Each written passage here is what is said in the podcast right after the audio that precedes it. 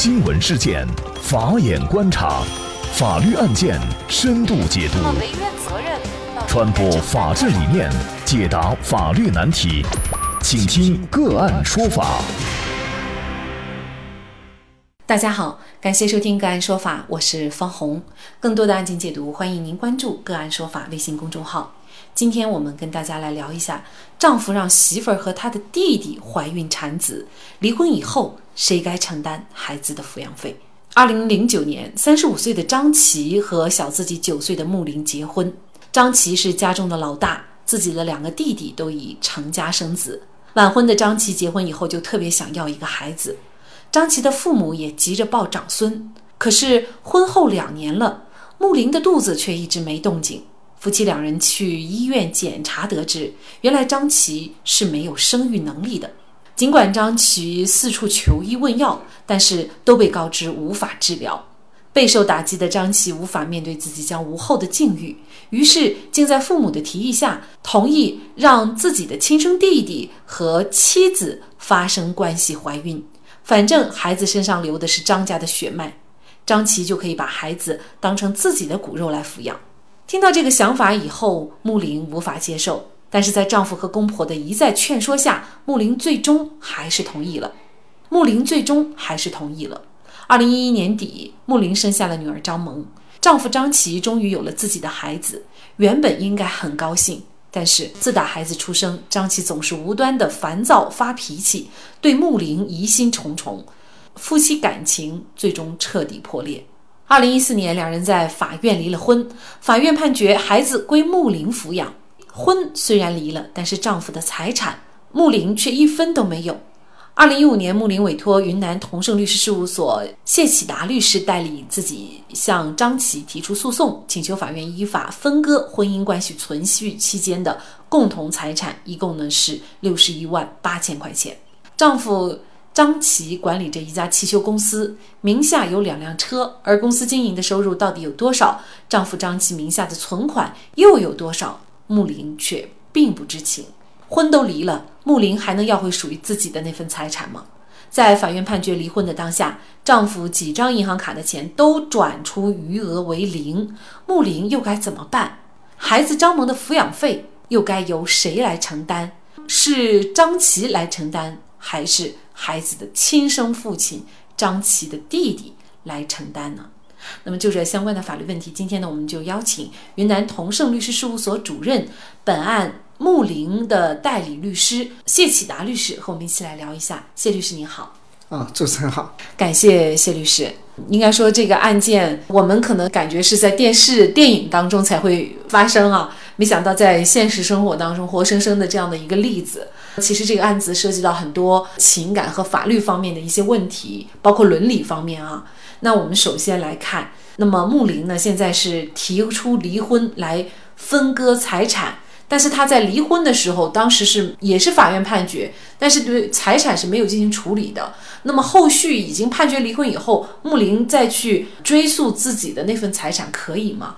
啊，这是可以的，因为这个案子呢，它是这个离婚与财产分割，那么是分开的。一个是离婚和这个财产分割，它可以同时进行。但是个法院如果说觉得这个婚姻关系处于破裂，如有必要，就是先判决离婚的这种，他可以先判决离婚，那么后面呢再来处理财产分割的问题。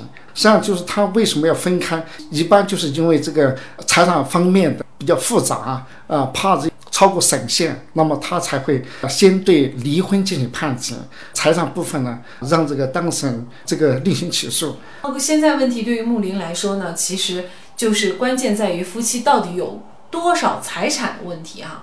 她知道丈夫管理着一家汽修公司，有两辆车，但是比如说银行卡。嗯，有多少钱？这个银行卡在哪开的户？户号是账号是多少？那么这些一系列的问题，都需要穆林这边来去搜集证据，才能够要回属于自己的那一部分啊。怎么来具体的收集呢？嗯，好的。那么首先呢，我们就是看看就是双方名下的这个存款啊。当我们说前面就是很多都这个转出去了，实际上是在当时呢就是啊几乎为零。那么这个呢，我们就是从他这个整个的银行流水有大笔的这个支出，但是又不能说明合理的用途，那么我们就认为这个是应该是属于夫妻的共同财产。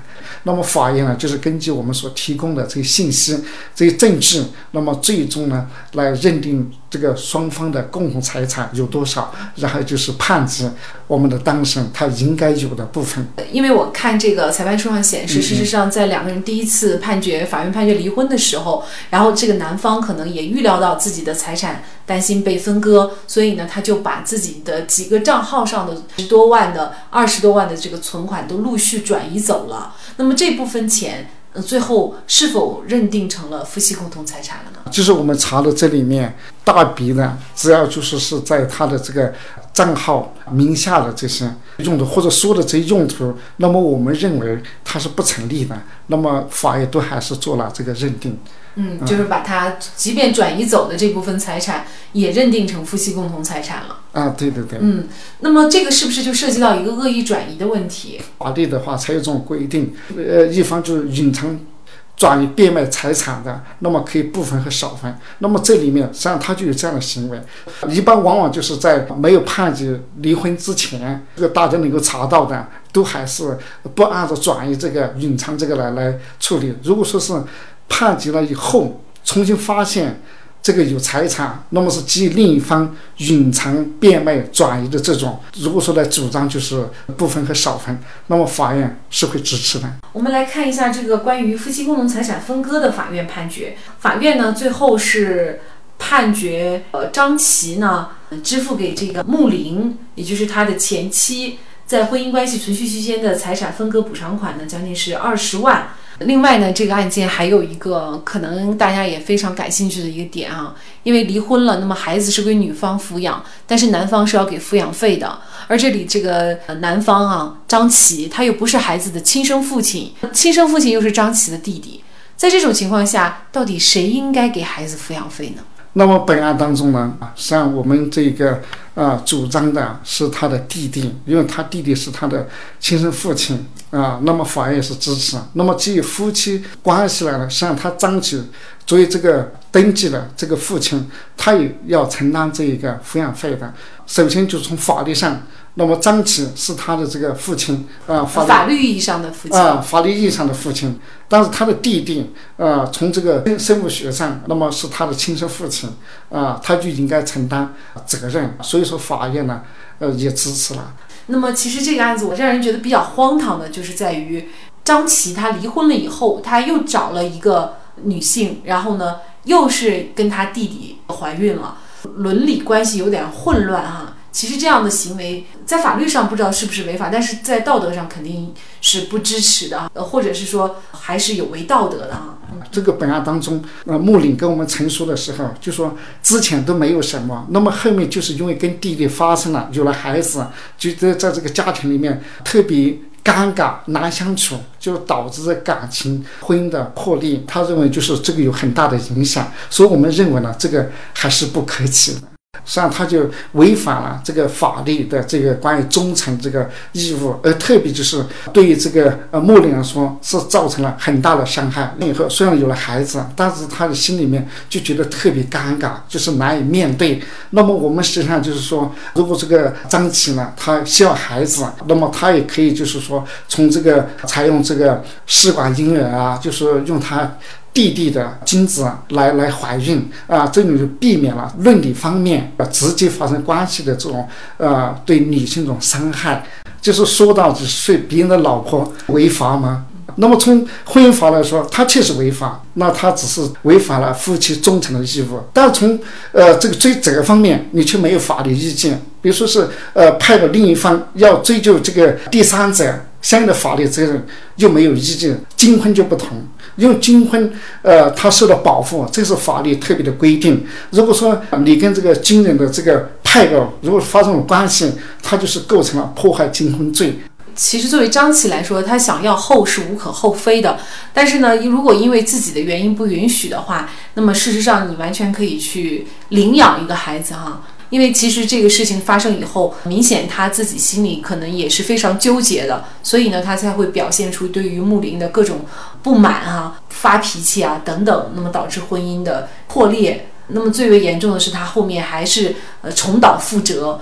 我觉得也是人生的悲剧。其实对于孩子来说，他早晚可能都会知道这个事实，长大成人以后也会非常的尴尬啊。比如说弟弟的媳妇儿，他肯定也知道。那么。这两个人的夫妻关系，包括孩子，如果日后知道了，也是非常混乱的啊。其实，如果张琪想要张家的骨肉，而木林又想要一个自己的亲生孩子，确实可以采取试管婴儿的方式。不知道当初是为了经济考虑，还是根本就没有想到这茬。大家最后采取了如此简单粗暴的方式解决问题，却留下了数不尽的烦恼。孩子张萌长大了，知道事情的真相会怎样？弟弟张正的婚内生子，知道真相又会遭受怎样的伤害？而更让人匪夷所思的是，如此荒唐的建议却得到了几个人的一致同意并践行。